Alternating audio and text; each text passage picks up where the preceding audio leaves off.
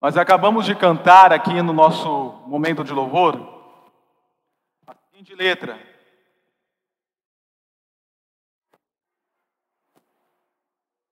Toma o meu coração e toda a minha alma, eu vivo só para ti. Toda vez que eu respirar, ou cada vez que eu acordar, na verdade, eu acho que é o contrário. Cada vez que eu acordar e toda vez que eu respirar, faça o teu querer em mim. Quando você se põe a cantar o que você acabou de cantar, você está reconhecendo o tamanho do valor, da grandeza, da natureza de Deus e do seu reino, o de ser participante do seu reino. Você acabou de cantar algo em que você está dizendo: Senhor, eu quero que o meu coração seja tomado por ti. Eu quero que toda a minha alma seja tomada por ti. Eu quero viver só para ti. No acordar, em cada momento que eu respiro. Eu quero que Sua vontade, a Sua vontade, seja feita sobre a minha vida. Você canta isto porque há algo de valor que você vê na pessoa de Deus e no reino dele. É por isso então que nós podemos iniciar a mensagem desta noite, justamente fazendo esta afirmação que está em amarelo.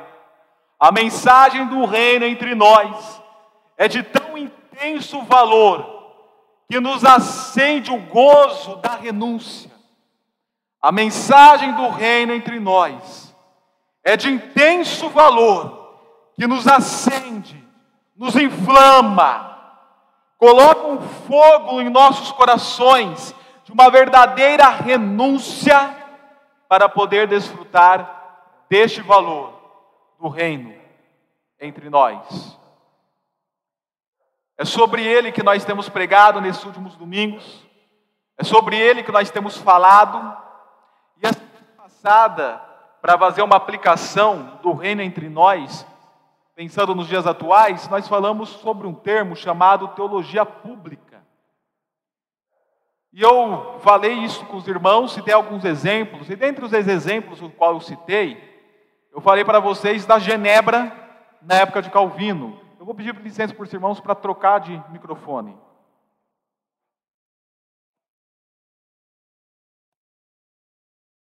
É a bateria que está acabando, tá ok?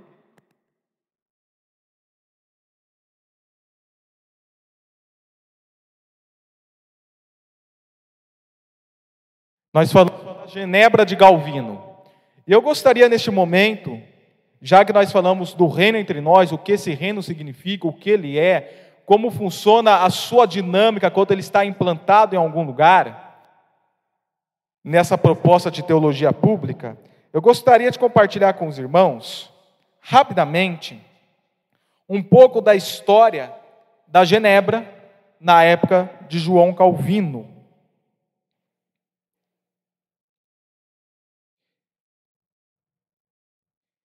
E essas poucas palavras que eu estarei compartilhando com vocês são algumas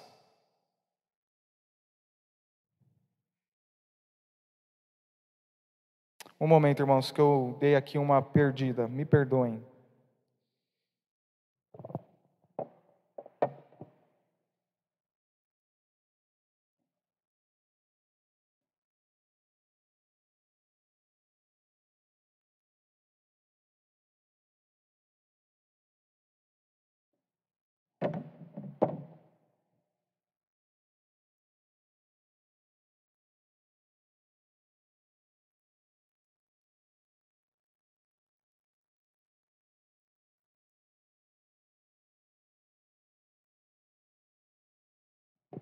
Essas palavras que eu estarei compartilhando com vocês, eu tirei de um livro que chama As Doutrinas da Graça, que vai nos exemplificar muito bem o que ocorre quando o reino de Deus está em nosso meio, ou quando nós aplicamos isso que nós chamamos de teologia pública. Rapidamente eu peço a paciência de vocês para que eu possa compartilhar essas breves palavras. Genebra. A cidade de Genebra, que fica na Suíça, Era uma cidade famosa por sua imoralidade, embriaguez, a conduta desordeira, os jogos de azar, a prostituição e o adultério. Os cidadãos eram conhecidos por ocasionalmente correrem nus pelas ruas, entoando canções vulgares, práticas comerciais desleais, como a usura, eram comuns. Também perturbadas por dissensões com facções ímpias e perigosas. Diante desse contexto, um dos líderes daquela cidade, chamado Guilherme Farel, ele ficou sabendo sobre um jovem chamado João Calvino, que tinha escrito as institutas da religião cristã, de um aspecto pastoral, e esse João Calvino começou a ser notório o nome dele pela Europa. E quando Calvino estava passando, transitando por Genebra em viagem, Guilherme de Farel pediu para que Calvino ficasse lá para ajudá-lo a reformar a cidade de Genebra. E Calvino ficou lá dois anos instalado, não aceitaram as sugestões dele, ele vai embora, ele vai para Estraburgo, passar alguns com Martin Busser, e depois ele volta para Genebra para começar essa reforma. E daí o que acontece com esse homem de Deus fazendo essa aplicação do reino de Deus e da teologia pública na cidade de Genebra? Vejamos, Calvino e seu calvinismo vieram a exercer uma influência profunda na cidade de Genebra. O contato diário com a exposição sã da Bíblia, porque diariamente na cidade ele expunha o texto bíblico, ele pregava o texto bíblico todos os dias, vezes até duas vezes ao dia. Então, o contato diário com a exposição bíblica transformou a mente e o coração dos genebrinos. Os cidadãos abraçaram a sua eleição e seu chamado para construir uma cidade santa, lux, uma expressão latina que significa após a escuridão, a luz. Ao aprenderem a adorar a Deus na graça, especialmente pelo canto de salmos, Genebra se tornou uma cidade mais feliz. Também se tornou uma cidade mais íntegra. As tabernas foram fechadas e o balneário público foi dividido de modo que homens e mulheres pudessem tomar banho separadamente, algo que não ocorria até então tornou uma cidade mais limpa e mais segura. Os exemplos desse fato incluem o projeto do próprio Calvino para um sistema público de esgoto e sua insistência em que os pais protegessem seus filhos, instalando grades nas varandas das casas. Tornou um refúgio para protestantes fugitivos da perseguição da Igreja Católica em outras partes da Europa. Para cuidar desses refugiados, estabeleceu um fundo para hospitalidade cristã também organizou um diaconato para atender às necessidades dos pobres. O diaconato que Calvino elabora com a igreja genebrina não se limitava a funcionar só para a igreja local, mas ia para a sociedade servir como aquilo que nós conhecemos assistência social da cidade. Era isso que o ministério diaconal fazia em favor dos necessitados. Também organizou um, é, um diaconado para atender a necessidade dos pobres, que receberam oportunidade de trabalhar na fabricação de roupa. Ou seja, além deles darem os peixes, eles ensinavam essas pessoas a pescarem para poder construírem as suas vidas. Tornou também uma cidade mais culta, pois estabeleceu uma escola, a famosa Academia de Genebra, que incluiu uma escola para meninas que até então não tinham direito de estudarem. Ajudou Genebra a se tornar um centro de missões.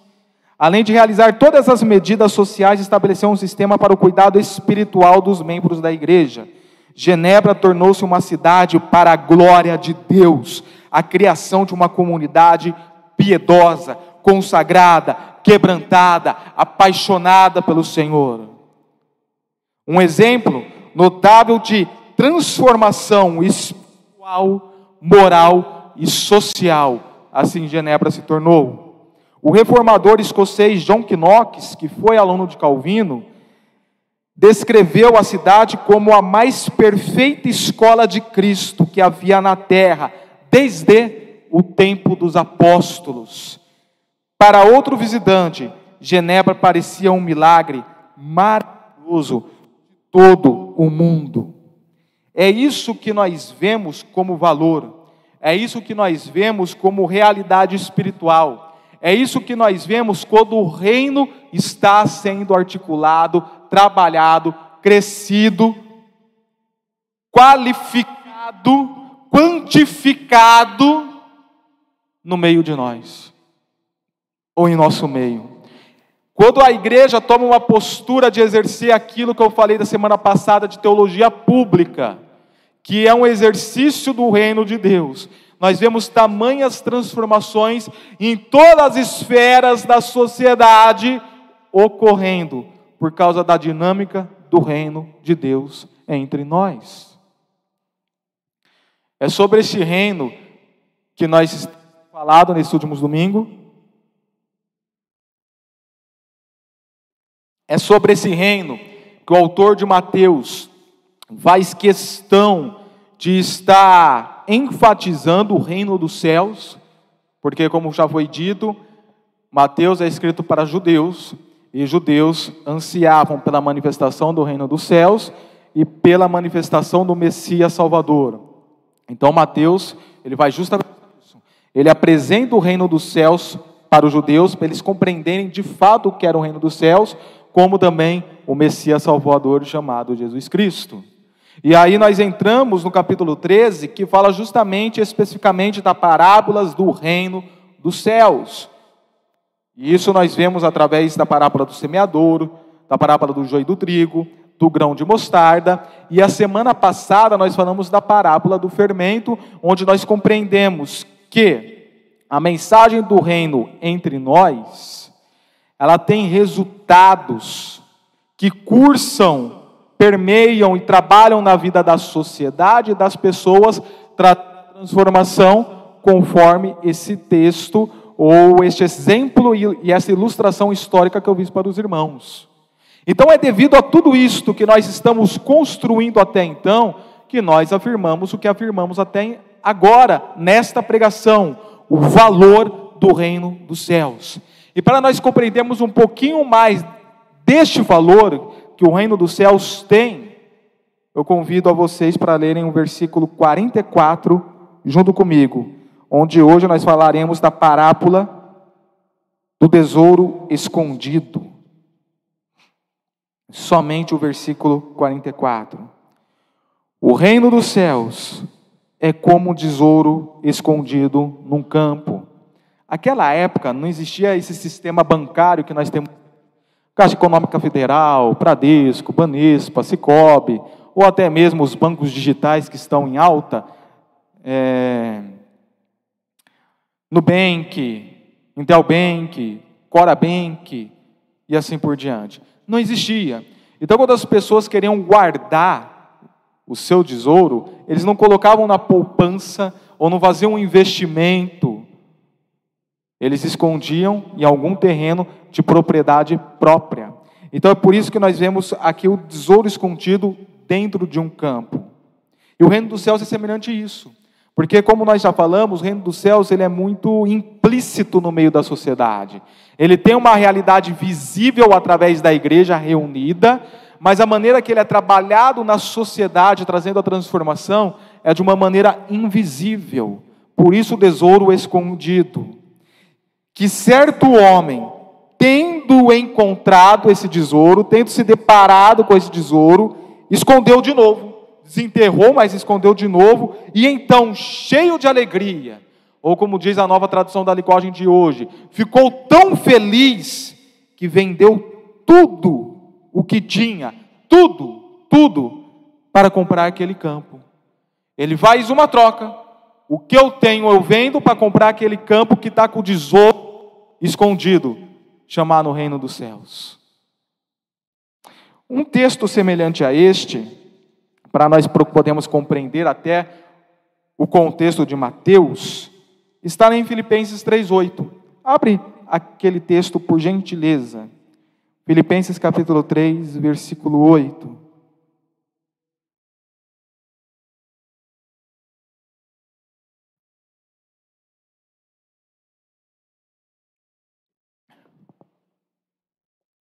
Paulo, veja que eu estou falando para você compreender o contexto de Mateus, vocês vão entender a semelhança que eu estou querendo dizer.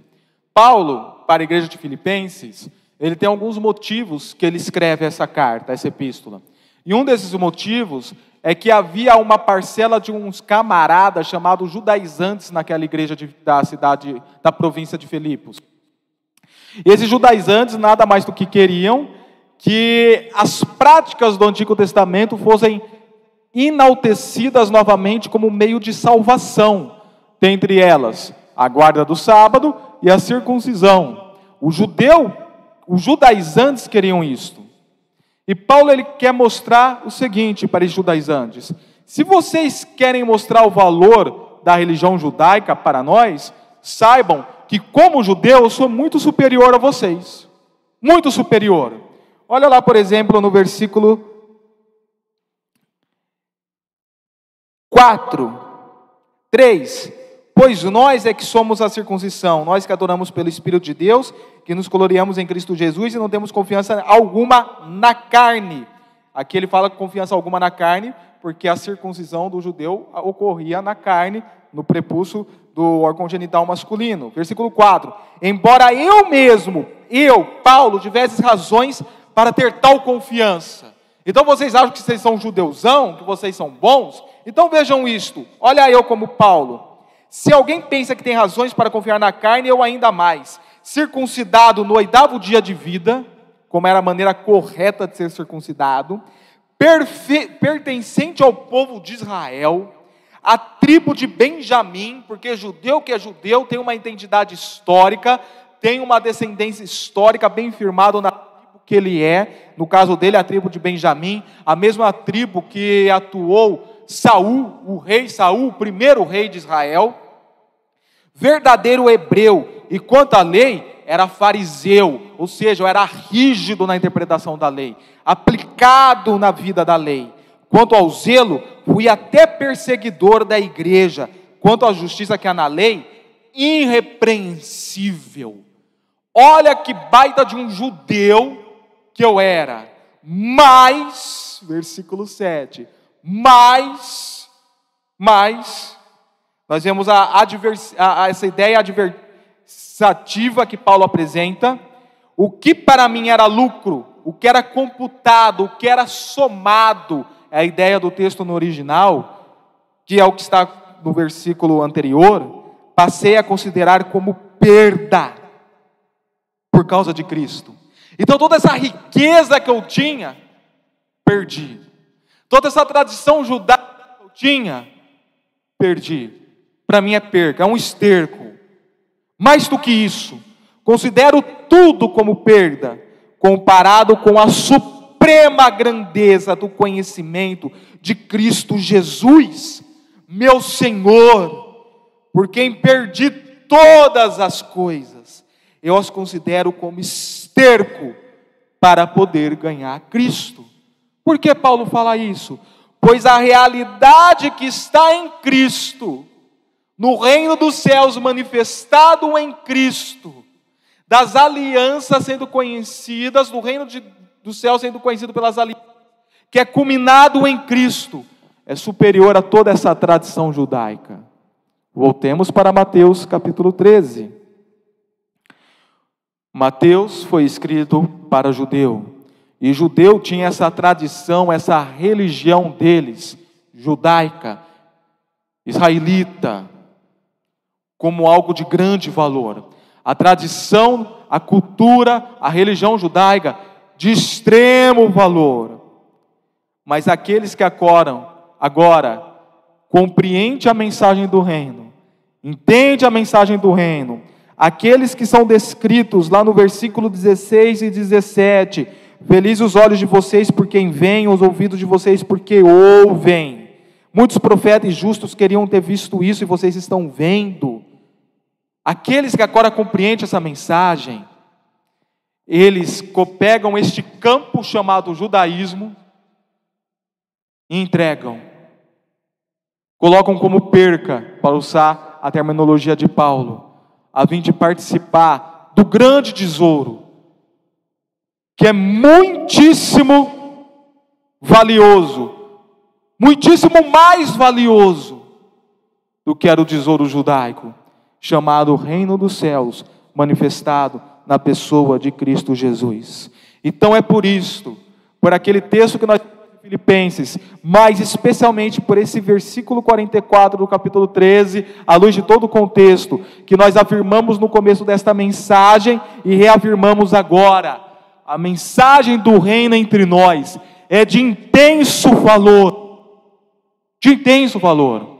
Tudo que você tem construído até então, e construído como algo de grande valor na sua vida, isto é mínimo, é desaparecido, nada comparado ao valor do reino dos céus. Talvez você se glorie pelas suas conquistas, parabéns por isso. Talvez você se glorie pelos seus diplomas, talvez você se glorie pelas suas riquezas, pelo seu trabalho bem remunerado. Talvez você se glorie por ser uma pessoa íntegra. Talvez você se glorie por ser uma pessoa irrepreensível, de bom nome no meio, de boa reputação no meio da sociedade. Talvez você se glorie por, pelos cargos que você tem no seu trabalho, ou de repente no público, no mundo político. Talvez você se glorie por tudo isto. E nada disso é ruim em si mesmo. A questão é que tudo isto é uma perca comparado ao reino dos céus. Você pode ter aquele grande cargo na sua empresa ou no mundo público, mas você coloca isso acima ou valoriza isto mais do que a mensagem do reino dos céus, você está pobre. Você não entendeu que isto é um campo que precisa ser vendido, renunciado pelo reino dos céus. Eu não estou falando que você precisa necessariamente deixar o seu trabalho. Eu estou falando que você precisa valorizar mais o reino dos céus do que o seu cargo, que muitas vezes tem rodado para simplesmente o seu ego, a sua ego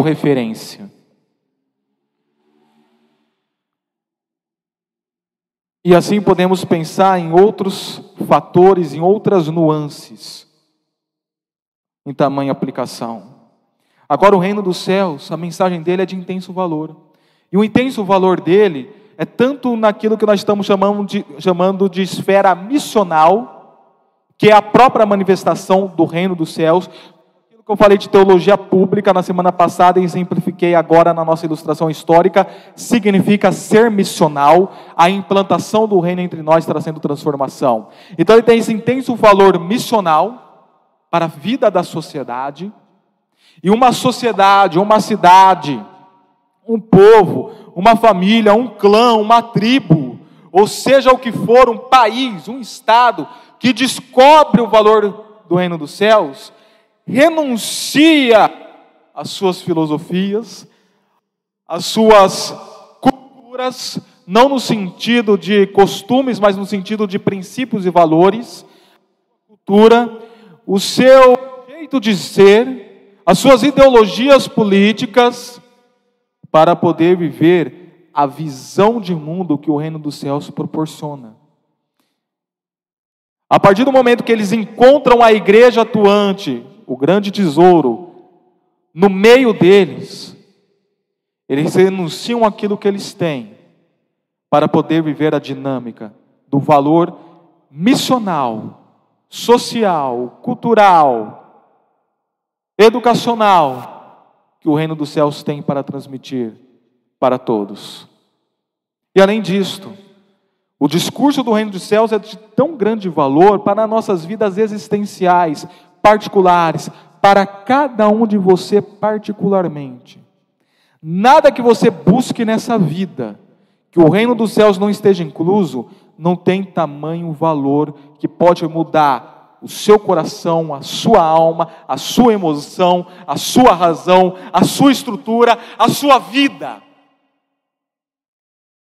Igual a mensagem do reino dos céus. Ontem à noite eu estava escutando uma pregação do pastor Eper Campos, Eper Campos Júnior, da Igreja Presbiteriana Aliança de Limeira. E ele falou algo que eu penso às vezes que só eu falo isto, mas ele falou algo de grande preocupação. Como as pessoas avaliam a pregação de um pastor? Ah, a pregação do pastor falou especificamente com a minha necessidade tão somente. Então eu gostei da pregação. Mas agora, se não falou especificamente a minha necessidade, eu não gostei da pregação. Para a pessoa, não importa se está havendo verdades espirituais sendo colocadas no púlpito, não importa se a doutrina está sendo entregue para trazer uma mudança na sua vida prática, não importa se de fato está havendo uma exposição bíblica que possa mexer com a sua estrutura, importa se está falando especificamente com o meu problema. E essa é uma questão até difícil para mim, o pastor Daniel, para qualquer outro pastor, porque aqui nós temos hoje em torno de, suponho eu, entre 70 a 80 pessoas. Vamos arredondar para 75. 75 pessoas que não têm o mesmo problema. E aí, se eu falo especificamente ao seu problema, as outras 74 ficam de fora. As outras 74 não gostam da mensagem do pastor para você gostar. Aí na outra situação eu não falo do seu, falo de uma outra pessoa. Aí aquela pessoa gostou para as outras não gostarem. E a mensagem de intenso valor não está que fala diretamente com o seu problema, mas que tem nuances para tratar do seu coração, da sua razão, da sua emoção, de forma tal que depois indiretamente tratará do seu problema.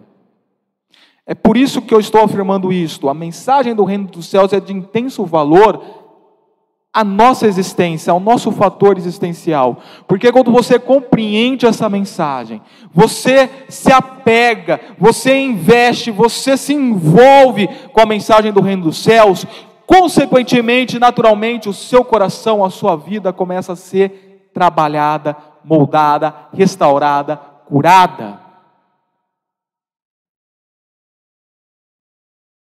Então nós precisamos de mensagens com verdades espirituais que nós nos envolvemos, para que o curso natural da minha cura substancial ocorra. Esse é o grande tesouro escondido que eu tenho que me apegar. É a mensagem do reino dos céus. Quer cura para o seu coração, querido? Quer cura para a sua ansiedade? Quer cura para a sua depressão? Quer cura para a sua o seu estresse, o seu borderline. Eu sempre cito esses quadros porque são os mais conhecidos. Você quer cura interior? Você quer estabilidade emocional? Quer tudo isto? Se envolva com a mensagem do reino dos céus. Ele trará cura. Ele trará libertação. Ele trará, ela trará, a mensagem trará, ela trará a transformação que você tem ansiado em sua vida. É por isso então que nós falamos que a mensagem do reino dos céus é de tão intenso valor, tanto missionário, conforme eu já agitei, quanto potencial, conforme eu exemplifiquei agora, ao ponto de de nos acender um gozo, uma alegria, conforme fala o texto, que este homem ficou cheio de alegria. Nos acende esse gozo da renúncia. Então, aprender é renunciar meu tempo, renunciar meu dinheiro, renunciar meus afazeres, renunciar minha agenda, renunciar minha vontade para viver a realidade do reino dos céus entre nós.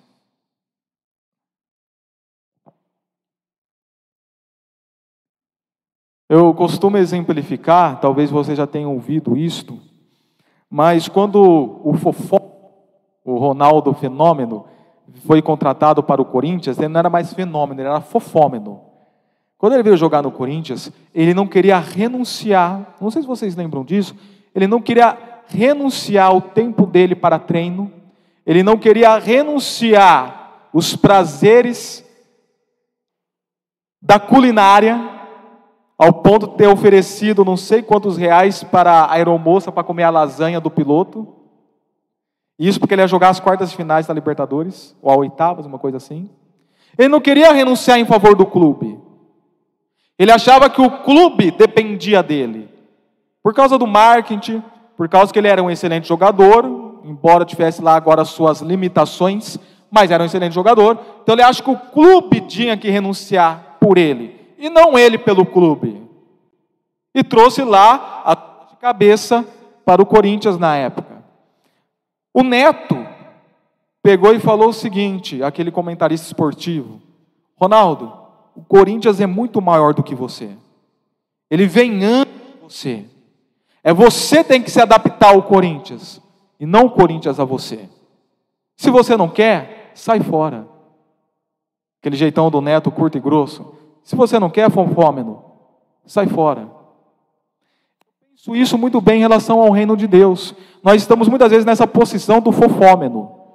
Nós queremos que todo o trabalho do reino e da igreja seja adaptado à minha vontade, ao meu querer aos meus avazeres, a minha agenda, a minha maneira. E querido, a mensagem do reino dos céus é infinitamente maior do que a sua ego referência, o seu egocentrismo ou o seu egoísmo. Muito maior. Não é a igreja local, que é uma parcela da reputação do reino dos céus, que precisa mudar a sua estrutura, a sua dinâmica, a sua maneira de ser, o seu conteúdo, a sua mensagem, a sua agenda, para poder se adaptar à sua agenda, à agenda da sua pessoa. Não é. É você que precisa encontrar o valor do reino dos céus que existe dentro dessa igreja local que você participa e renunciar a sua ego-referência em favor do reino e da sua igreja local, para a expansão do reino, a pregação do reino. O pastor Daniel falou algo aqui semana passada na campanha de missões interessante, que eu quero simplificar agora. Você conseguiria renunciar duas pizzadas para poder ofertar mais para a campanha de missões?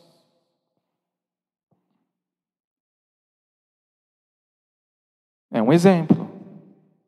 Você conseguiria renunciar às suas horas extras para poder participar com a sua igreja em trabalhos de vigília de oração, de intercessão, de evangelismo, de viagens missionárias?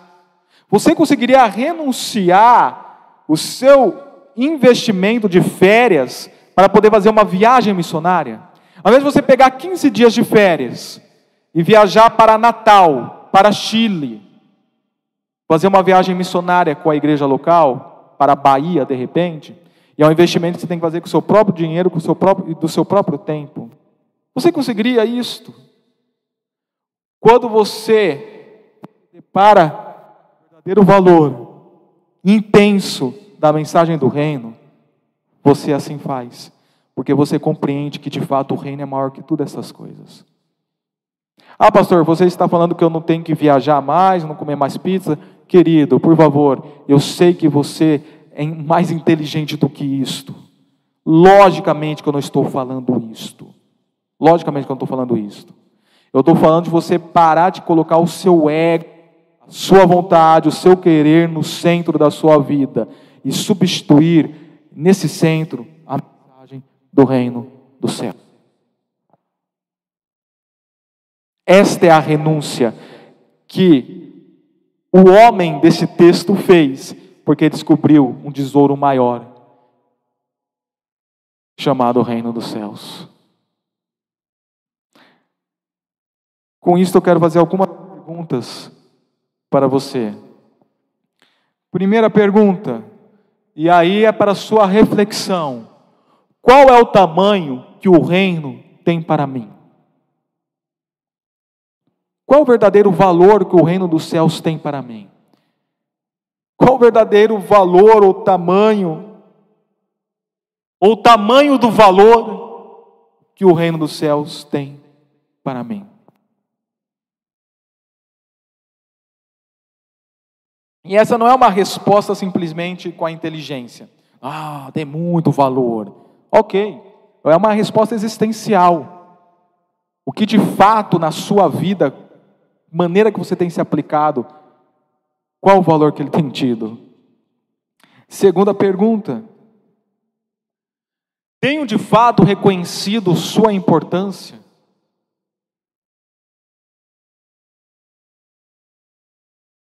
Na minha agenda? No meu investimento?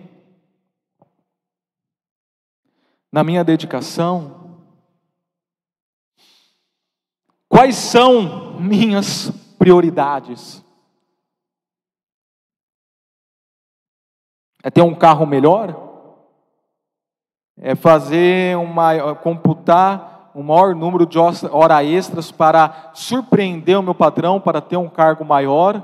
Então, para tanto, eu ignoro o reino dos céus? Ou eu não aplico os princípios do reino dos céus dentro do meu contexto, para que eu não seja discriminado e ter o, e ter o perigo de perder algum cargo? A Aisley e eu cremos que existe um preconceito, nós já estamos preparados para isso, mas existe um preconceito com o curso de inglês que nós inauguramos em Descalvado.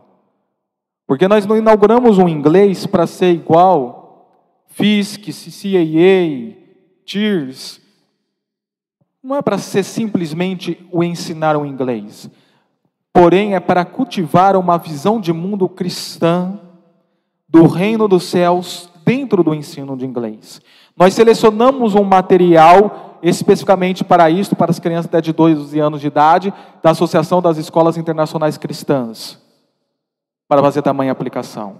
Quando vocês leem a missão, a visão e os valores da Believe, vocês verão, de uma maneira invisível e implícita, que nós carregamos princípios e valores do reino para ser aplicado no contexto do curso e para quem estiver no curso. Mas quando as pessoas, a sociedade olhar, ah, aquele curso ele tem um viés cristão, nós vamos pagar as consequências. Mas a prioridade minha da Aisla é ganhar dinheiro ou é promover o reino com a Believe? A prioridade é promover o reino. Lógico que vai ser um ganha-pão para nós. Nós almejamos isso também. Mas a prioridade é promover o reino. E eu não vou negociar os princípios de teologia pública para ser articulado na Believe por causa de uma ego-referência. Então, o que de fato é a sua prioridade ou são suas prioridades no seu trabalho, na sua escola, no seu círculo de amizades ou seus amigos selecionados, na sua vida pessoal, na sua agenda, nos seus afazeres.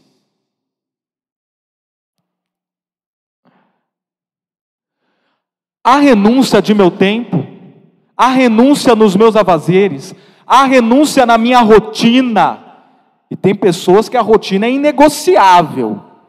Pode tal dia? Não, não, porque minha rotina não permite. Eu não abro mão disso da minha rotina. Eu não abro mão do meu treino das 5 horas da tarde às 6 e meia da tarde. Eu estou falando especificamente de mim, não que eu não abra mão, é um exemplo. Eu não abro mão. A renúncia na minha agenda, a renúncia no meu dinheiro para o reino. É você perguntando a si mesmo. Veio até aqui na minha cabeça aquela pregação que eu fiz no terceiro domingo de fevereiro, quando o profeta Ageu falou para os conterrâneos e contemporâneos: Vocês acham certo realmente estarem deixando as suas casas bem acabadas e não se dedicando ao templo do Senhor? Nós deixamos muitas vezes de investir no reino, de sermos dizimistas fiéis, conforme eu falei aqui no momento de dízimo, porque eu estou na época de trocar o meu carro. Na hora que eu trocar o meu carro e conseguir um carro melhor, quem sabe eu volto a ser dizimista. E você não sabe que isso é uma questão de coração, não tão somente de administração. Não é pelo fato de você estar administrando mal ou bem seu dinheiro que você não está sendo dizimista. É a questão de onde está o seu coração.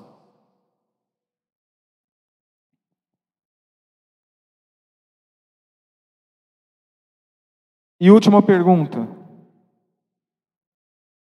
Eu tenho alegria nisto? Eu tenho alegria na mensagem do reino?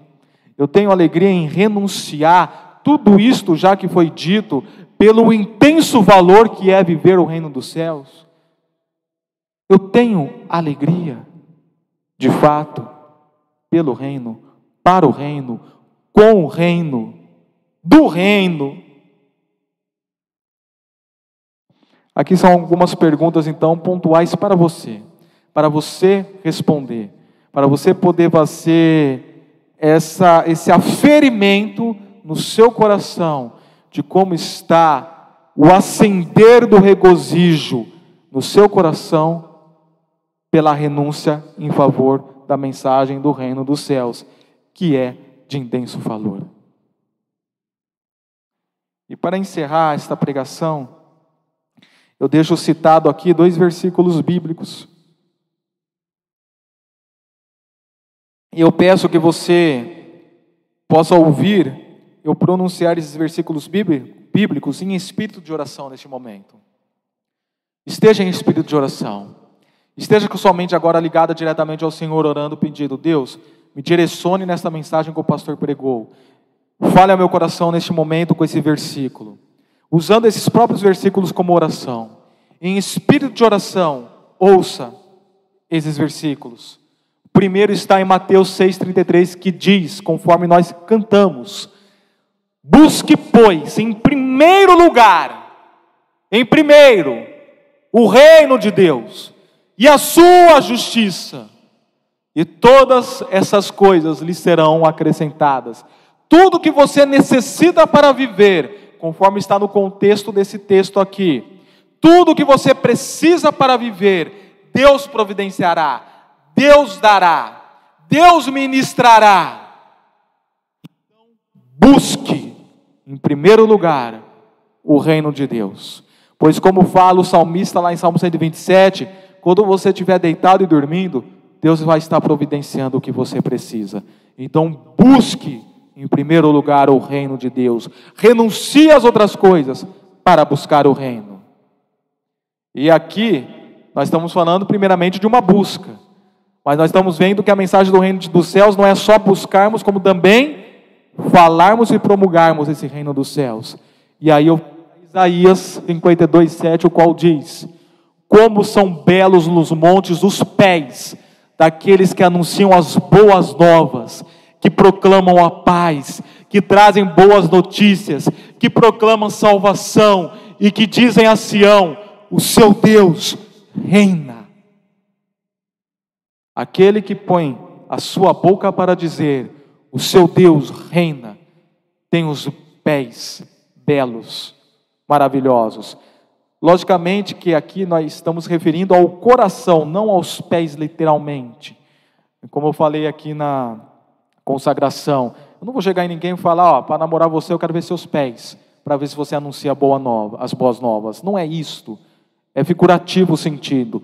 Como é punido o coração da pessoa que de fato tem anunciado o reino dos céus, que tem falado o Senhor reina, que tem promulgado a mensagem desse tesouro de intenso valor chamado Reino dos Céus. Vamos orar. Senhor, nós estamos aqui em Sua presença e outra vez reafirmamos a mensagem do Reino dos Céus nessa noite. Temos dito e falado do Seu reino nesses últimos dias com consagração, com compaixão, temos entregue a verdadeira mensagem do reino entre nós. E que possa isto mexer com a nossa estrutura, mexer com o nosso coração, modificar a nossa visão, a nossa vida, os nossos compromissos, as nossas prioridades. Que nesta noite nós possamos ter entendido a mensagem que esse texto que foi lido e pregado tem, e sentido em nossos corações um profundo incômodo de uma verdadeira renúncia que precisamos ter pela causa do reino, e que a partir de hoje possamos assim renunciar, abrir mão do nosso, da nossa ego referência, dos nossos afazeres das nossas agendas em favor da aplicação do reino dos céus em nosso meio, sendo Ele a maior prioridade das nossas vidas. Em nome de Jesus. Toda a igreja diz.